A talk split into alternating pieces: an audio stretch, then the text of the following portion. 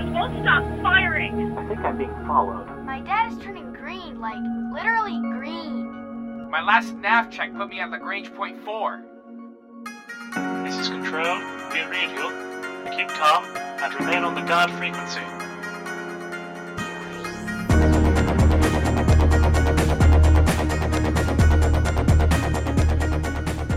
Greetings, hits and sieves. You're tuned to the guard frequency. As all good pilots know, when you're out in the deep black, you want to keep one ear on the guard. This is episode 67 and was recorded on April 10th and made available for download April 14th at guardfrequency.com. I'm Tony. I'm Jeff. And I'm Lennon. What do we have this week, Lennon? Well, in this week's Squawk Box, Tony wants to ask me a couple of questions about newspapers and mushrooms. Okay.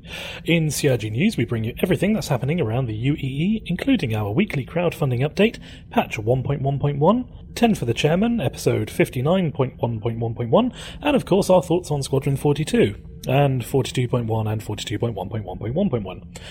In this week's Nuggets for Nuggets. Five standing by. Jeff, Jeff, Jeff, will you put those toys away? We're recording. Oh, sorry. Yeah, you will be.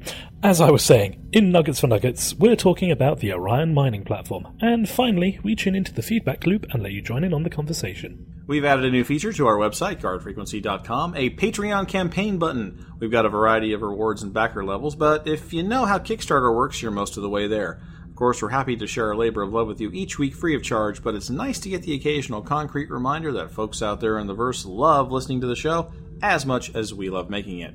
We thank everybody who's already chipped in and hope you consider making a regular contribution. The more support we get, the better show we make. That takes care of the housekeeping, so let's get to the show and see what's coming through the squawk box. Any you boys need a carrier around here? Uh, everything's under control. Situation normal. Crypto, crypto, crypto. This is Tony saying welcome to the Squawk Box, everyone. Now, as you all know, this is a segment of the show where I yammer at you for you know three to five minutes, bloviating about whatever I think is cool or pertinent or interesting.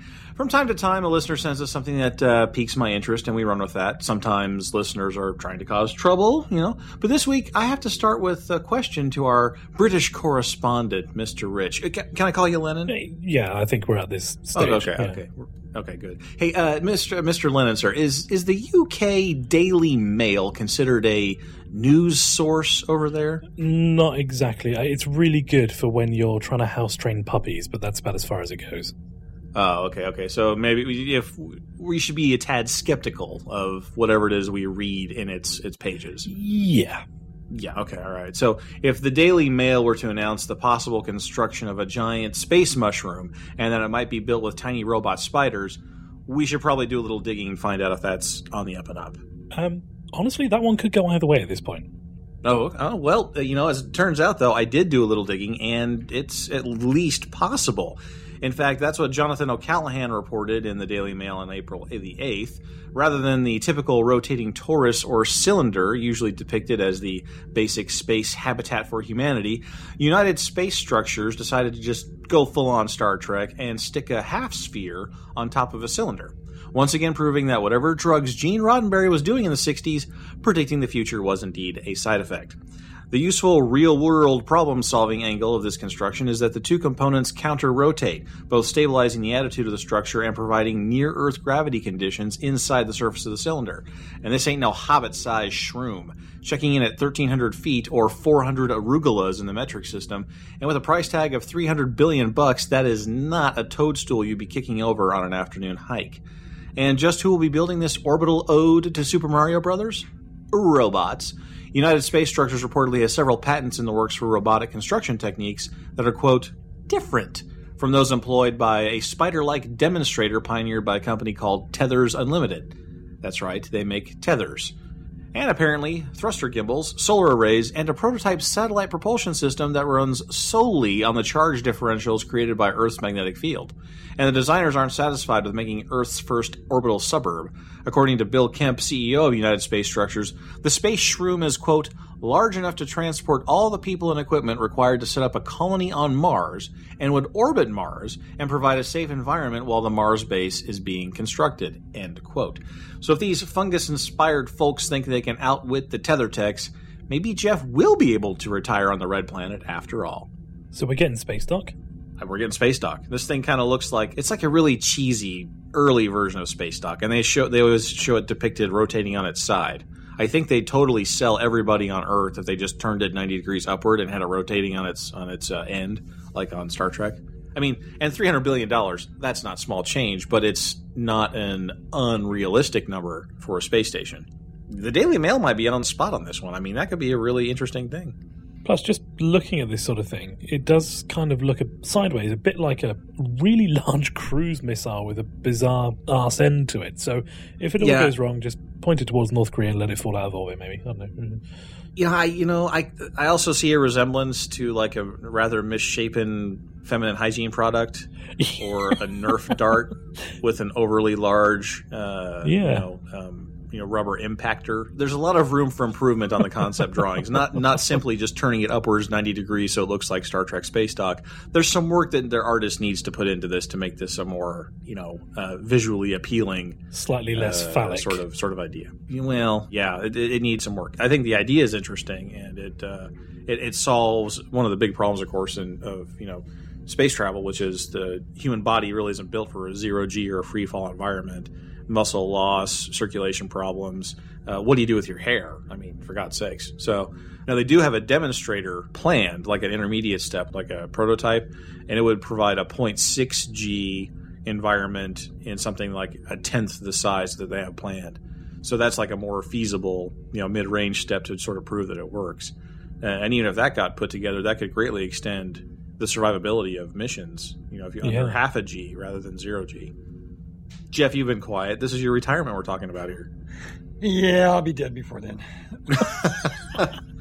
Well, unfortunately, you may be right because the kicker of this whole thing is that uh, from the word go, it will take 30 years for them to put together this thing, uh, according to their estimates. So, But Jeff's immortal. yeah, you may be right. Have you read, seen, or heard something that you think is interesting to other citizens and civilians? Send us a note. Squawk at guardfrequency.com. Now let's check out some CIG news. Speed 175, Port Bay, hands on approach, checker screen, call the ball. Don't get technical with me. Our crowdfunding update for April 10th, 2015 78,680,000, up about 900,000 simoleons. Thank you once again, Mr. Uh, Vanguard. Uh, Star Citizens, we've got 869,000 now, up about 7,000, and the UEE fleet has grown by about 6,000 ships again to 671,000 vessels. Well, as you all know, this show is recorded live on Friday nights over at guardfrequency.com slash live, and sometimes magical things happen. Yes, as we're recording this show, literally right now at 8.30pm Central, the game is being taken down to bring us patch 1.1.1. We've yet to see the official patch notes, so we're just going to sort of take our best guesses based on what we've seen on the PTU over the past few days. If we're wrong, let us know. The email address is tony at guardfrequency.com. Okay, Naturally. crystal ball time here. crystal ball time. Ah. All right, so although the issues with multiplayer stability are still present, this patch nevertheless brings a whole host of new features and even a few stability fixes. The full patch notes can, of course, be found in our show notes, but some of the highlights are the Gladiator will be flight ready.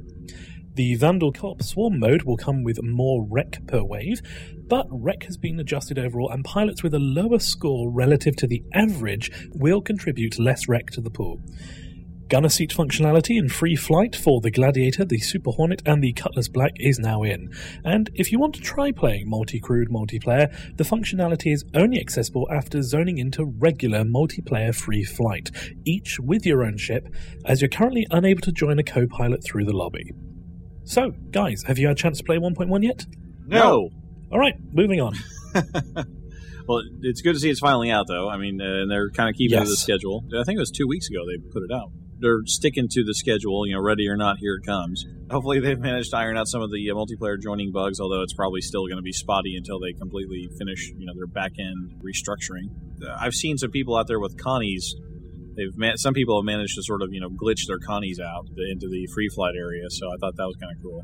What we do have is uh, is the downtime will be hopefully just over Friday night, and then we'll have the weekend for people to sort of get familiar with it.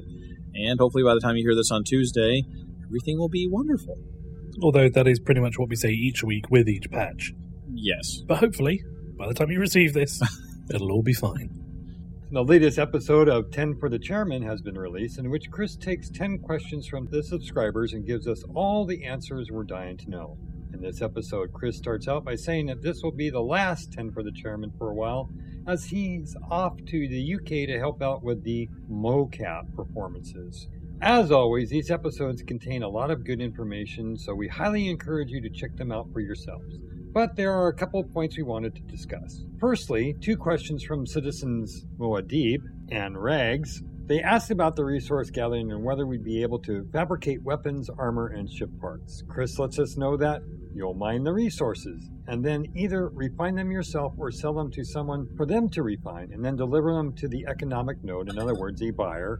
Initially, these economic nodes will be NPC controlled, but eventually players will be able to own their own economic nodes and could even eventually have the whole manufacturing chain covered. At least that's the endgame level. Chris then goes on to say that we won't be in a position where everyone owns their own nodes, and that we won't have the ability to fabricate weapons or armor on a small scale. Again, at endgame, you might be able to buy a factory ship that will let you manufacture items, but you certainly won't be crafting your own gear as you level. Well, what do you think about that, boys? Well, I think, you know, first off, it's important to clarify that with Star Citizen, they're not taking the traditional MMO approach. So there is going to be no end game, and there's certainly no leveling, but it's just the closest equivalent terms that we can find to describe what they're hoping to achieve with this system. I thought this was a really good couple of points to highlight how the resource collection, the mining, the refining, and therefore the creation of items from that will work. Because in a lot of games, even if you look at things like EVE Online or the X series, you're basically able to craft anything from the smallest like shield rig upgrade all the way up to capital ships in Eve. You can buy blueprints to produce those, provided that you can move all the materials around and so on and so forth. But I found it quite interesting that the approach that they're taking here is that, you know, this is going to be at the end of a progression route. So only a select few who want to play the manufacturing type role in the universe will ever be able to make anything, and everything else will need to be either supplied by them or the NPCs. So I think this will be a really good thing that organizations will be able to work towards as a whole. And I'm quite liking the approach that not everybody will be able to make something. Well, a counterpoint to that is is of all the games. I mean, I played Eve for many years, and the one thing I really really liked about Eve was their industrial complex, and they really really built quite the economy out of that, a player-run economy. Whether you hate Eve or, or like Eve or you know just don't care about Eve, I would say that it's one component of the whole game that really, really seems to work. And you're right. You can craft your own crystal for your gun at one time, or you can craft a million of them if you have the resources. And there's a whole supply chain and whole player run. You know, somebody's going to see these on the market and come to you and buy them, depending on the price that you set. So, I was kind of hoping they would adopt that philosophy. You know, I think that you want to be a, a, a, magnet with nothing but NPCs on your or in your organization or whatever it is, you ought to be able to do that kind of activity. I think you hit it. I think that's one point of view, but I think probably the game design differences between Star Citizen and Eve are, I think, sort of dictate them going this route. I mean, they really want to have a player influenced economy, but they want the game company to be in charge of the production of goods in the virtual world.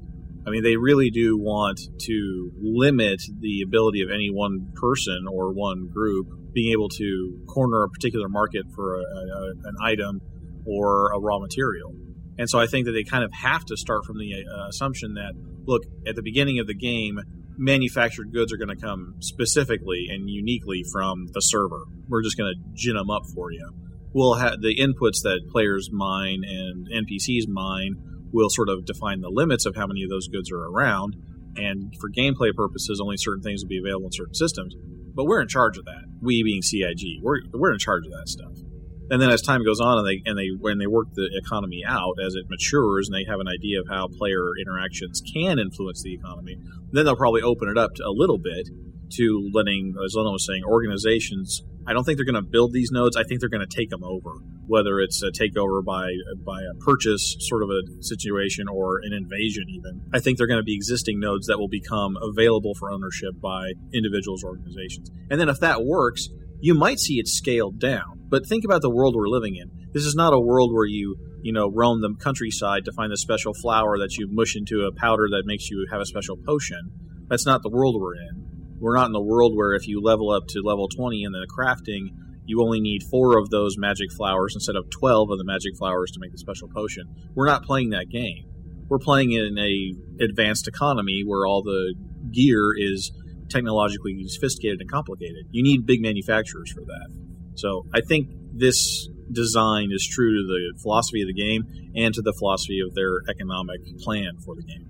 And yeah, I mean, this does mimic what we're effectively seeing in real life at the moment, which is I can buy a TV, but I can't make a TV for myself. Right. I might eventually be able to buy all the circuit boards and the components to create like a hobbyist's kit style TV, but there's no way I'm going to be setting up, you know, Lenaphonics next door Well, and be pumping out I- millions of I these to flood the market. I, I disagree with that because I think that you could. I think that if you went to business school and did, you know, the right kind of purchases, eventually you could buy Sony. Yeah, I think that's what they're going to have, Jeff. I think they're going to have it where you can buy, if not Sony, you'll be able to buy their manufacturing company. But I want to take your point, what you're saying, Jeff, and, and throw it in a completely different direction. Okay. 3D printing. I mean, 3D printing is just on the horizon here in the 21st century, and 3D printing is going to revolutionize manufacturing. You know, Lennon's point about being a hobbyist and Jeff's point about buying out a factory.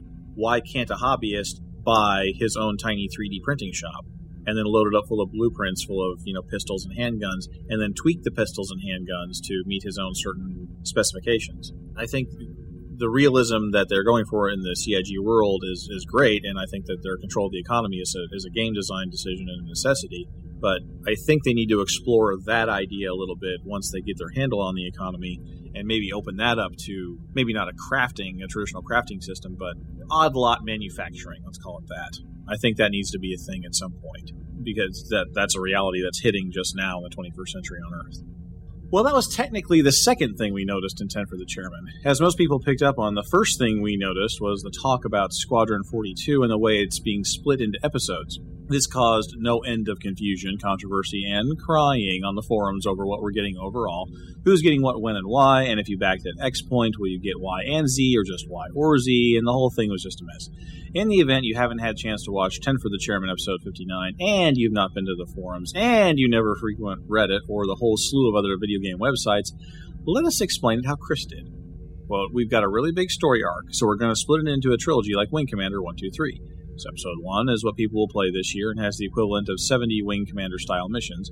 We're thinking it's like 21 chapters or so, and each chapter is a segment of missions. So it's about the equivalent of 70 missions Wing Commander style. We think about 20 hours of gameplay. Episode 2 is Behind Enemy Lines, which I think that everyone that backed until 6 million gets for free, and then episode 3 would be the year after. So we'll have each one of these, and each one's the equivalent of a huge AAA Call of Duty or better because we have a much bigger campaign. End quote.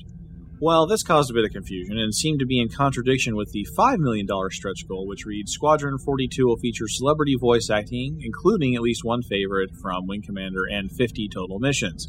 And in the $6 million stretch goal, we were promised the first Squadron 42 mission disc behind enemy lines. Needless to say, the forums were ablaze, wondering what we're actually getting. Is it 50 hours of gameplay or 20? 70 missions or 50? Has the game been shrunk? Are they doing an EA and saving parts of a completed game to sell us as DLC? Hmm. Well, luckily, friend of the show and community manager for CIG, Ben Lesnick, took to the forums to try to clear things up. Quote, Vote from the start has been that Squadron 42 would kick off a whole series of games, much like the main series Wing Commanders back in the days, while the Star Citizen Persistent Universe would kick off at an unspecified point in the future and continue to evolve its own way. I know we talked about additional Squadron 42s early on because we joked about calling them Squadron 43 and Squadron 44 back in the early days. Smiley face. All you're seeing now is we're trying to figure out the best way to express that. Squadron 43 and 44 are good joke names, but don't really make sense. The only real change here is that Behind Enemy Lines isn't a secret mission style mission disc anymore. It's going to be the next part in the saga. At least some of our backers get a great bonus, an additional AAA single player game because they backed early. As for estimated hours to complete the game, I can only say it's a game. with no one way to play it that we haven't even finished yet. Is that 20 hours play straight through? 50 hours with every branching mission? I don't know. So if somebody asks me how long it takes me to play Wing Commander, I, what do I say? There's a reason they don't put those kinds of estimates on box copy. I will say Squadron 42 is not any smaller than it was on the day we set out to make it. Content isn't being cut or subdivided or parceled out for extra revenue or anything like that. We mentioned 20 hours in one interview and 15 in others because someone was having two different thoughts about the same amount of content. It's in no way indicating that we've removed anything from the initial pitch because we absolutely haven't. End quote. So that should hopefully just clear everything up. What we pledged for at the start is now known as Squadron 42 Episode 1. The mission disc is now called Episode 2, Behind Enemy Lines, and Episode 3 is, as of yet, untitled. All right, But- so so you're a golden ticket holder, Jeff. So I mean, theoretically, you are in. You like getting as much stuff free as you possibly can. So tell me your reaction. What is your thoughts? Well, I would have paid for the game anyway. I, I expect a lot out of this game as a single player game. I buy Call of Duty, for example, because of the gameplay and I want to do the campaign.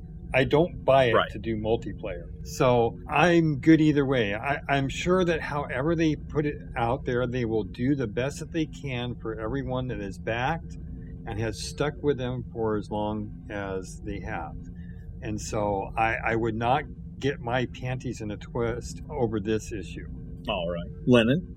Um, when it all came out, I was sort of all over the place trying to figure out what was going on with it, and I I decided to just kind of take the whole meta approach because I I knew as soon as I read it that the one thing I could be absolutely certain of is that Tony will have an opinion about this. Oh, absolutely. So I decided let's not even necessarily form an opinion of your own at this point. Your point of view on it will entirely depend on why you backed and why you pledged. And if you were one of the original Kickstarter backers, then you probably pledged as much because you love Chris Roberts games, and so Squadron 42 is a spiritual successor to Wing Commander, and this is just your idea of heaven.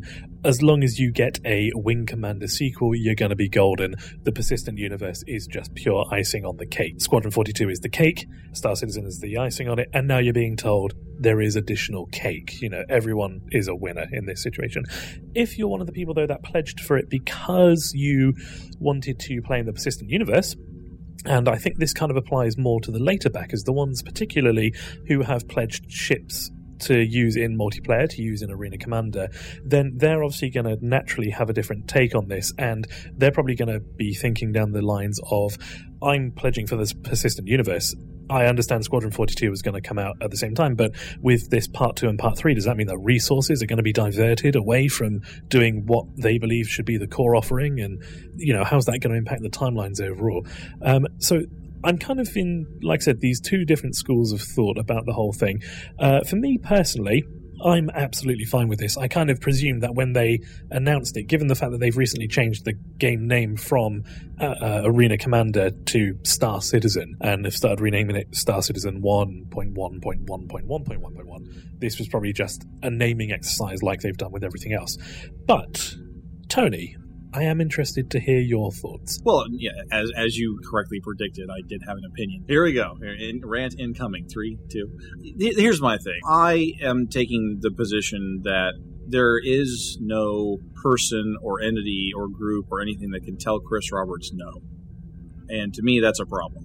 The stretch goals were laid out there. There's this. The Squadron 42 is the game, and then if we hit a certain goal, we get you know an expansion to that game, and then now we're having a part three. Where is that in the plan? We don't know. That's because we have lots of money now and we can afford to make it a part three and do our grand epic opera. Okay, this is fine. This is Chris Roberts' vision, and arguably anything that Chris Roberts envisions is part of the Chris Roberts vision. I get that. But unfortunately, this is the first and only time that I am willing to countenance a feature creep argument from anybody and anywhere. And this is part where Ben kind of doesn't hit the argument straight on, and I haven't really seen or heard anybody look at it from this angle. But it's partially about a resource diversion from things that could be focused more on the persistent universe and the first two episodes of Squadron 42, but it's also a corporate governance thing for me that there is nobody there to say is this project this this sub part of the project is this line of production is this resource use committing to our main goal? Is this committing to is, is this furthering our core strategy? To me the Squadron 42 first segment, first episode, is absolutely part of the core mission. It's absolutely part of the core goal. It's one of the main things, as, as Glenn was saying it. People came out of the woodwork because they wanted a spiritual successor to Wing Commander. That Squadron 42 episode one is absolutely a core thing. The stretch goal, mission disc, well, that's maybe not core, but you promised it. So you really need to. That's got to be. Uh, that's got to be factored into the resource decisions. The end of the trilogy, that's not.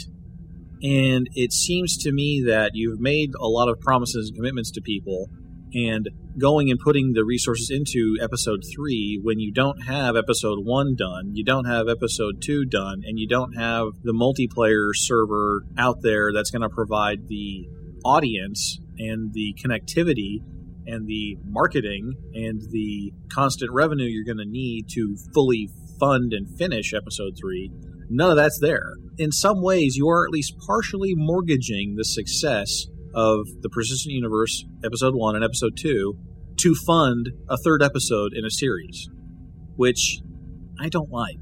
And that's and it's strictly from a corporate governance thing. There's no one there to tell Chris, "Whoa, buddy, the cart is now creeping in front of the horse. Let's make sure we can execute this stuff right first, then worry about producing episode three. This is not Lord of the Rings. This is not a slam dunk where you know you get a bunch of studios together invest a bunch of money into a book series that people have been dying for a movie for for half a century. It's not a sure thing.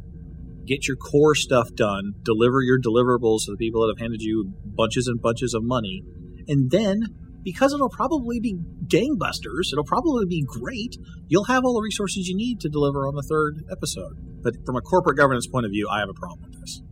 Yeah, now I did go on record, uh, recorded not only here but also on Galactic Inquiry, as saying that I think it was around the 60 million mark, Mm. uh, and this was when we were having discussions about how much money is too much money, and Yep. you know those those sorts of things. Yep. Um, and I can distinctly remember saying that there needs to be a point where they need to stop offering stretch goals because of this worry about feature creep, which is very much what you're raising here.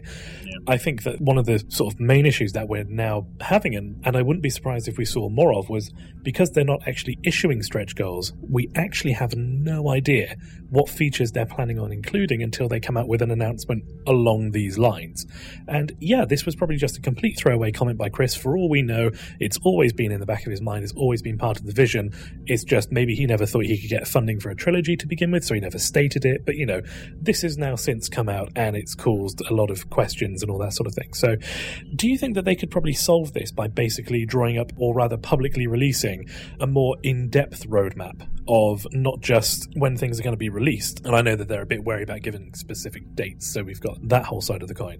But if they were to give a roadmap that says, you know, we're going to get this done, we're going to get this done, and then after this point, that's when we start doing the concept art for episode three and the the white boxing for episode three. You know, if Yeah. if that was all after the persistent universe launch, would that help to solve this? Do you think? Well, it's a matter of degree. I mean, you know, if, if you promise three deliverables and you've already budgeted for a fourth project in there to be working on concurrently with your three deliverables, if I'm the guy footing the bill for it, I go, what the hell is this thing? But if you if you delivered one or two of the deliverables already, and then I see that you've got a budget for this other you know fourth thing, I kind of go, well, the first two went great. So I mean, if you're yeah, sounds good. I mean, you're, you're you're executing, and we've got some of the stuff under our belts. So you know, I'm not going to have as big of a problem with it because then at that point you have some footing and you have some experience and you have a base from which to take additional risk to further expand. You've got something to expand upon. Right now, we have nothing to expand upon. We have one module and one module that, you know, fingers crossed, should be released any day now. That right there, to, to be planning the third episode of a trilogy series when the first one isn't anywhere near done, and the physical assets uh, in the real world, as well as the virtual assets that you need to accomplish episode one, aren't done either. That's a problem for me. And I harken back to our, our time with Star Trek Online and, and several of the interviews I've done with Al Rivera over the years, the lead designer over there. And we always lament the content drought, right? We always lament the fact that there's not enough story in that game. Well, story is like the best part of Star Trek Online, and I think it's going to be a huge part of Squadron 42 and Star Citizen World. But it's the most expensive stuff to develop. The script writing, heck, the motion capture. Geez, you know, Chris Roberts was flying to England to do motion capture. I mean, it's expensive. It's time consuming. It takes a lot of man hours to create the environments and the and the and the, the, the dialogue and the acting and the blocking and the and the mission triggers, and there's lots of problems with artificial intelligence, and you got to make characters animate special ways because this guy has to open a can of soda with his left hand because he doesn't have a right arm. I mean, there's all kinds of stuff you have to do to make an episode work, and it's just time consuming and expensive. And they're doing that now for the third episode. Again, I'm sure the game's going to be out. I'm sure the game's going to be delivered. I'm not naysaying on this. I'm not saying doom. It's, that's not my thing. It's a corporate governance problem with me. There's got to be somebody inside CIG that can tell Chris Roberts, uh, no, too much. That's too much. Stop right there. Finish this first. Do this later. Tony, I see a lot of your points, and I, and I actually agree with a lot of them. You know, one of the things we were promised was, oh, you know, once we play the first episode, then we get to be this citizen, and that's what makes a star citizen. And we get, you know, all this uh, other stuff in the persistent universe. Mhm. One thing I have to agree with you on uh, is uh, that there's no reining in Chris, and, and he's got this now. He's got this um, bundle, and I do mean bundle to kind of go wild with and there's no there doesn't seem to be any checks and and, and in fact to the point where we changed our whole way of how they gather money i mean you know $200 for, uh, for a for a fighter that you know we're not and as a quote Yeah. it's not really we're not really getting it it's just a digital you know piece of data that may eventually if there is a persistent universe you'll may eventually get to fly Right. Yeah. Eh, it's you the know it's the it's the weird nature of crowdfunding. Yeah, you're right. Yeah. Right. I believe it will be, it'll get pulled off. I believe that we will get the games that we've been, but I think Lennon's right. Roadmaps where we put the first phase in, we put the second phase in, you know, and the final phase, and you know what feature is going to come with what, and it's up there for everyone to see, and it gives us our goals and our milestones, all that. And I think uh, we haven't seen, uh, we really haven't seen anything like that yet. Yeah, and and if there was a board of directors or a venture capitalist funding group, you know, that had a meeting or something every month or every quarter, that's the sort of thing that they would see. Well, that doesn't exist in this context. It's crowdfunded. So you know, we're I'm we're going to get letters about Tony whining and being negative again. Um that's fine, guys. I'm used to it, and I'm a lawyer. I'm, I'm I'm I'm supposed to be the guy that rains on everybody's parade. That's my job. But it's important to ask these questions. It's what makes fans different from a cult. We can have a reasonable discussion about differences in, of, of opinion and ideas, and then and still walk away as friends. We're not quitting doing the podcast, obviously. We enjoy it, but it's important to just keep this sort of stuff in the back of your head because there is no one there that can tell Chris no. And I, don't think he has gone too far yet. And I'm sure that he's a, he's an experienced guy and he's got an experienced team with him, and I'm sure they've got this all planned out very nicely. But there's just no one there that can call them to account. I think one of the other things as well that we're likely to see from this, because this has been my experience when dealing with other video games, is that a developer, which, you know, Chris, he is a developer as well as owning the company, will come out and will accidentally say something, probably just by not thinking it through or like, oh, this is how I refer to it internally, so this is what I'm going to say externally, which very much like this has caused some sort of effectively a marketing storm where people like Ben Lesnick have had to go on and go, look, look, guys, chill. What he actually meant was this, that, and the other. So I wouldn't be surprised if in future things like 10 for the chairman won't have to go through an additional layer of marketing processing just to say, no, Chris, you really can't say this. Right. And it's, Well- like, it- it's okay to think it, but just Yeah. you're the voice of the game. As soon as you say it, people will take it as verbatim and, you know, this could lead to that and the other. So I think that like when they used to publish dates and now they've sort of reeled it in and it's like, oh, it's just, you know, quarter one, 2014. I think we're going to start seeing it actually with this rather than going the other way and, and completely opening it and showing us the roadmap. I think it's going to end up going more secretive. I don't. I Lennon, I'm going to have to disagree with you, and this is and this is the one thing that has me sort of yo-yoing back and forth between your your point of view, which you know is you're probably. I mean, 99.9 percent of the time you're right, but I think this again with this weird crowdfunding situation, I think this 0.1 percent of the time you might be wrong. Their marketing, their continuous communication with the community is how they fund themselves. If they tighten up the spigot, number one, there's no reason for us to keep watching 10 for the chairman because if it's just Chris reading from a prepared script that the marketing people have done, then, you know, why bother?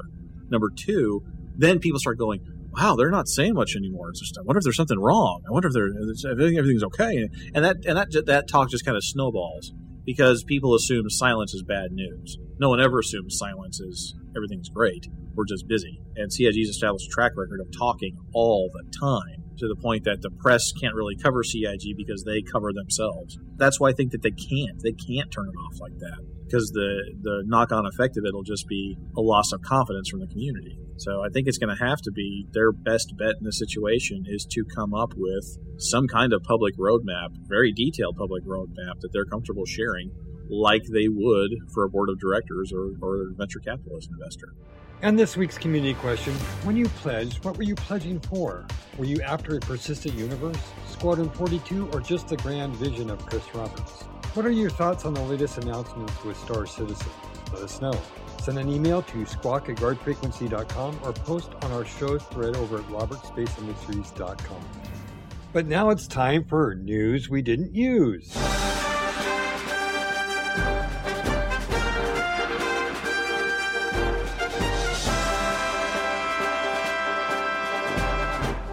April's subscriber Hangar Flair is now out, a model of the Xi'an Khartu-Al. The latest entry into the Galactic Guide, 78th Squadron. Advocacy Archive, Manhunt, 4-Bit and Acord are down. The Deep Black is a dangerous place. Meet the CIG Devs Episode 20, Thomas Hennessy. Meet the man behind the camera. Inside CIG, Foundry 42, Germany. Überzeugen Sie sich selbst Segas neuestes Büroflächen. Right. Subscribers have been awarded REC for their loyal support. If you're a subscriber, check out the EA store. You may be in for a pleasant surprise. And Around the Verse Episode 39. Now with 100% more weird robot arm grabby things.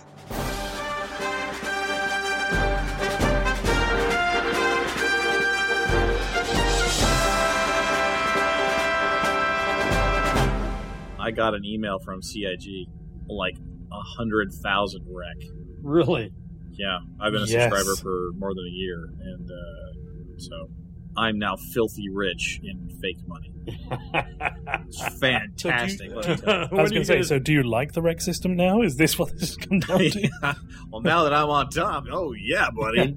no, uh, yeah, no, but uh, like I said, I, I got an email that said that I had this ridiculous amount of rec currency, and I'm like, wow. Now that I've just you know completely trashed the system and thought it was completely wrong, now that I don't have to do anything to participate in it, well, suddenly it's not so bad. I'm sure I'll probably be buying some things for the heck of it now because it takes no effort on my part. Just proves my whole argument about the whole I'm not going to change my gameplay style to participate in the rec system. But if you give it to me for free, okay.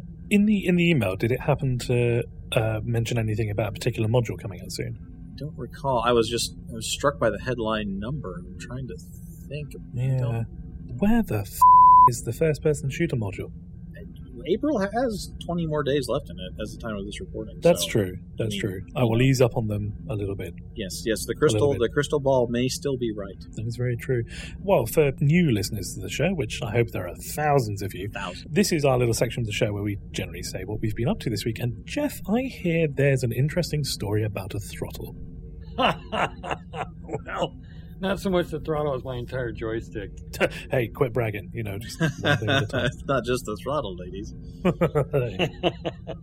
time. Well, other. I I've been playing uh, Elite Dangerous with our illustrious co-host and our executive producer, and you know after three or four or five days of doing this, the other night we were going to go out hunting, and all of a sudden my joystick started messing up. I couldn't move, or it was jerky. I'd move, and then the ship would move, and it was like I tried everything I could, and it's like, oh damn, I bet this thing went belly up. And I tried it the next day and tried to move it around to different ports and stuff, and no, So what, what kind of joystick was it, Jeff? It was an X52. I, I recently bought it uh, about eight, nine months ago. But, now it's uh, dead. It, now it's dead. And what did you so- have to do? What did you have to do? I brought out my Warthog. Mm-hmm. The warthog has appeared. Yes, the Warthog has appeared, and I have spent more time than I care to admit configuring this up to run Elite Dan- And I got it pretty well dialed in. It's smooth as silk. Let me just say that this is the the best damn space sim throttle ever. And uh, it's got lots of buttons and bells and whistles, and I'm just trying to figure them all out. How, how long did it take to get that thing set up? 18 hours. Uh, 18 hours Yeah. to set up the joystick. the joystick is so complex that you know they use a special software to you know set up the joystick and then run the game for you while this special configuration is running in the background. I didn't really want to do all that. So Jeff, so Jeff, here's the here's the bottom line question here. How much ballpark for me? How much you paid for the warthog? I paid six hundred and fifty dollars. I think it was. Okay, okay. And how much is a brand new Saitek X52 Pro? Uh, about one hundred fifty-two dollars. So how many Saitek X52 Pros could you buy? And Uh, just plug and play them. and go. Uh, or five of them. Yeah. Yeah, okay, yeah, okay, yeah. So you could have like backup upon backup upon backup for the one, Yes. more, and then ha- and also have 18 hours of your life back. Yes. And, and, I, and it's not to say that I won't I won't get another one. I, I really like I like the Yeah. X52 over the X52 Pro simply because of the color combo. Right. Now that I got a dead one here, I can buy an X52 Pro and put my covers on it, and I'd be you know silver and blue again, and not that ugly green. Well, now that we're all caught up with the latest news from around the verse, it's time for a word from our sponsors. We'll be right back after this week's Nuggets for Nuggets. You have all flown before, but you're about to enter a whole new world, so pay attention. That means get on your feet, Nuggets. Can you mine all the asteroids? Fire the mining laser. Zap! The Orion mining platform playset comes with the famous RSI Orion mining ship. Fire the mining laser at the voxelroids that are included. Watch them break apart. Great job! Use the tractor beam to pull the smashed rocks into the cargo hold. Beep, beep, beep. Be sure to press the scan button to check the asteroids for volatility. Be careful, or they might explode and take your systems offline. Order more voxelroids from your favorite entertainment dealer when you run out. Arg! I'm Kin Shadow. I'm here to steal your ore. Hand over the storalls, or it's the void for you. Eat flag space pirate. Pew, pew, pew. Fend off pirate packs with the Orion's four flat cannons, or purchase the Hornet Combat Space Patrol set to keep your mining operations safe. Open the side to watch the voxelroids go through the refinery. Put your best refinery operations action figure in charge of the Mybotech reader. Keep the materials flowing and avoid costly machinery jams. But wait, look at all those empty seats. They're just waiting for more specialists to get your Orion to full scanning, mining, and tractoring efficiency. There's room for six. Collect them all. The ship is full, Captain. Let's sell what we found. I brought my Miskel C. I can sell off the cargo while you keep mining. Get back to work. Aww. Take your hard earned, refined ore to the TDD and sell it for a profit. Then look for more asteroids to mine. With the Orion Mining Platform playset, you'll have hours of fun, just like real space miners. To, infinite, space and beyond. From Taiketsu Kids. Apply mining platform playset comes with all you see here. Pirate Packs, Hornet Combat Space Patrol, Miss Call, C, TDD playset, and all my Protect figures sold separately. It all started when I got scared. They said I, if I just inhaled, I wouldn't be scared, so so I inhaled. I wasn't afraid anymore, but I should have been. I went bleeding in the grinder. My friends and I just used slam because we thought I'd have a good time. but now I use slam just to forget the pain. Don't use slam. It'll make you fly a ship to Vanduul space and get killed. Paid for by the Tarek Kiang Foundation to make teenagers stop taking slam and going blading. Okay, buddy, what's on your mind? We're all friendlies. So let's just be friendly.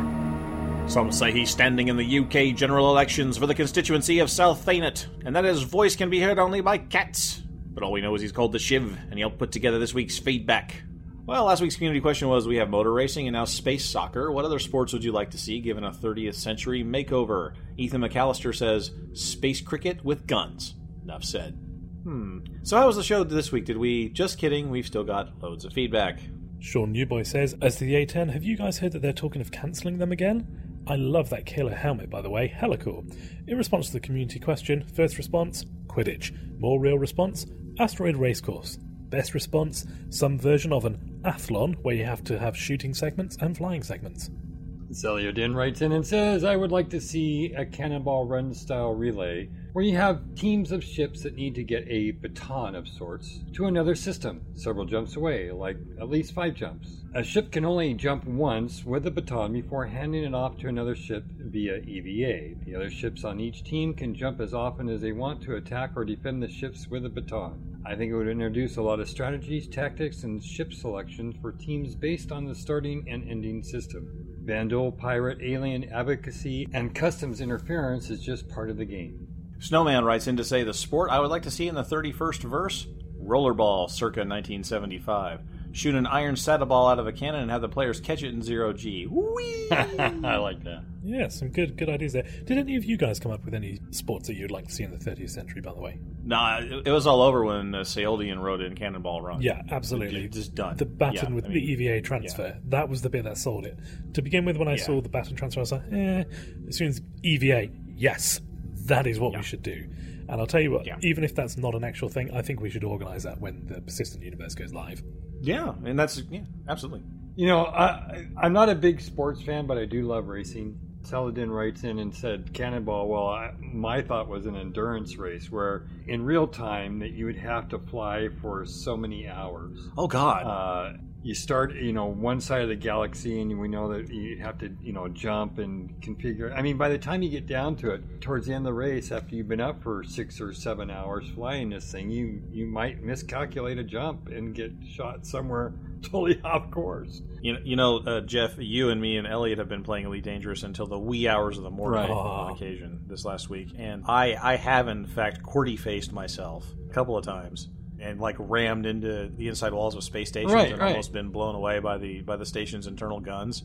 So what you're saying is a thing that might that might work uh, because there will be people QWERTY facing themselves into the side of the jump tunnel or whatever it is that we have. So There were some good suggestions here. Although the, the thing about space cricket with guns, now I can understand guns might make it a bit more interesting, but I don't know if cricket's really a big thing over there or not. But one of the things that we get about it over here is that it's one of the only games that you can play. You can be four days, four days into a match, and legitimately somebody could ask the question, "Who do you think's going to win?"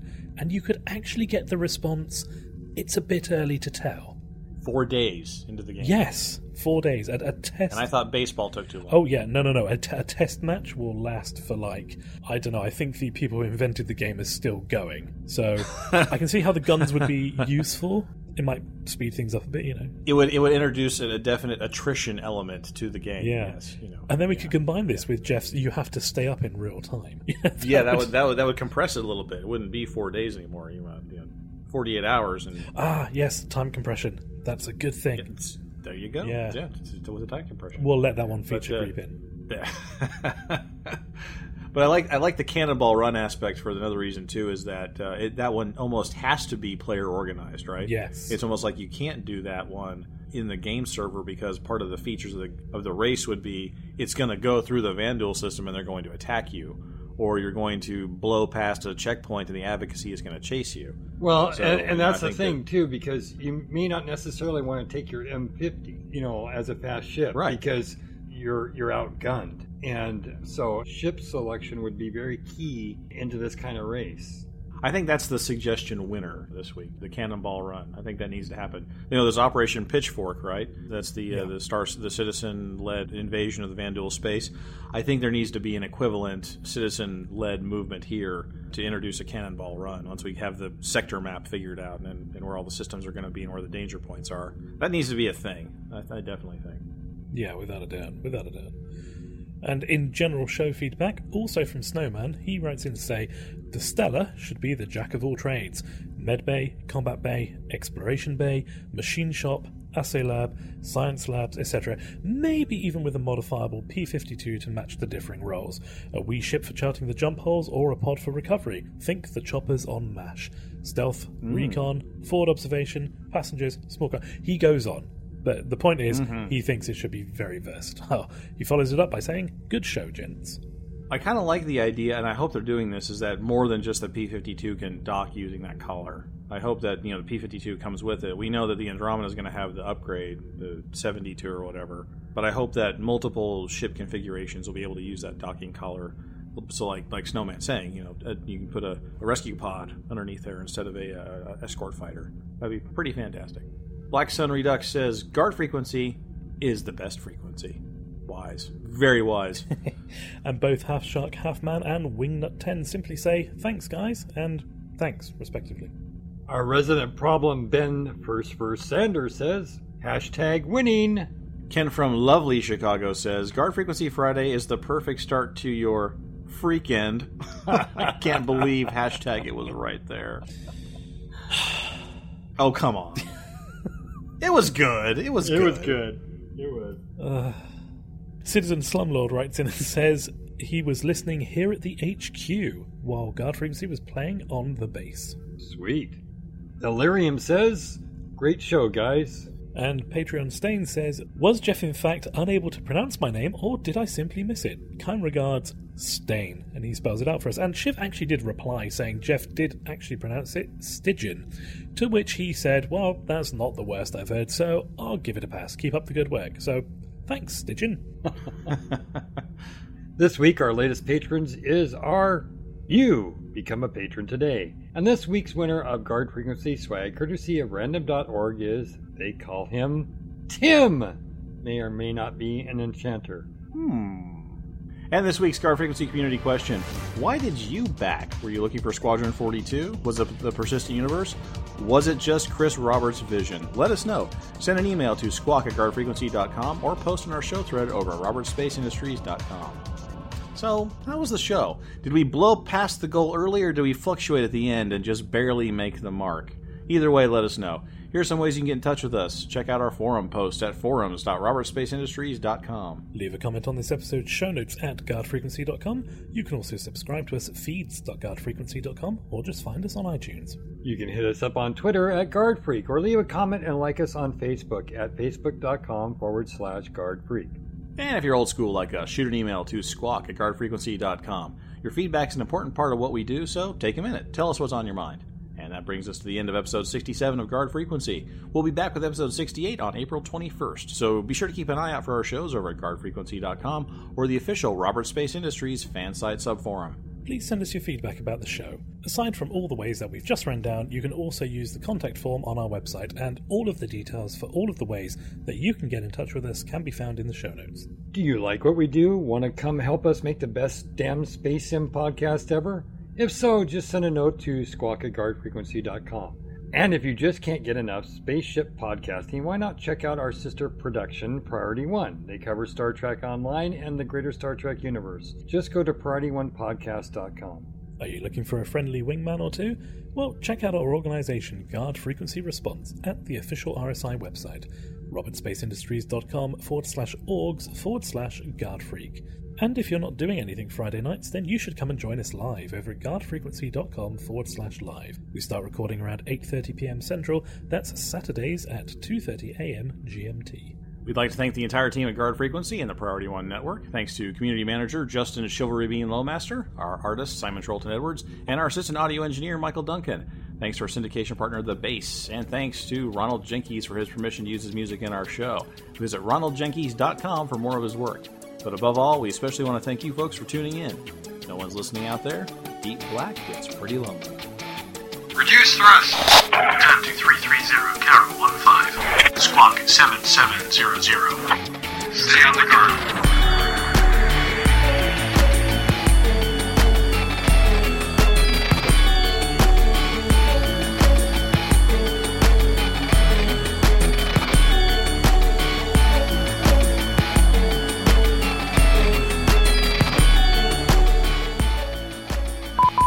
Firstly, two questions from citizens Moadib and Rags ask about. I know how to say Moadib, by the way. Yeah, Thank I was going to say, different- I mean, come on, Lennon. What, this is the crowd you're working with here. Muad'Dib. I mean, who doesn't know Muad'Dib?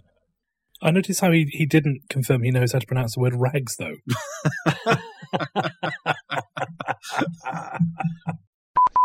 Mm, that cleared it up for you. Not, not really. No. Not okay, I was going to say especially, no. because that didn't clear it up for me either. Um, Now, Jeff, know- now, Jeff, you know, neither you nor I are famed golden ticket holders like our executive producer Elliot Tan, who never No, fails. Jeff I is. am a Oh, you are? golden ticket holder. Yes. You are? Yeah, Oh, I've been. You I've been. never remind me about it as much as Elliot does. Elliot rubs it in my face all the time. How come you don't? Because I- we told him to shut up. yeah, you told me to shut up about it. Well, do you I listen to me when I tell you what to do, Jeff? Yes, I do. Oh, you're a hell of a guy. I like you. We Yeah. here at Guard Frequency don't say anything we don't believe in. But we'll pretty much believe anything if you pay us enough. we can be bought. Yes, yes. Our uh, the opinions expressed by the host of Guard Frequency are for sale. Uh, so you know, drop us a line, squawk at guardfrequency.com.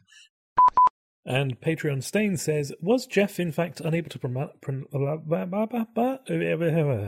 Was Lennon in fact unable to pronounce the word pronounce? Tune in next week to find out. Was Lennon in fact unable to pronounce Hitler? Eat flag space pirate. Pew pew pew!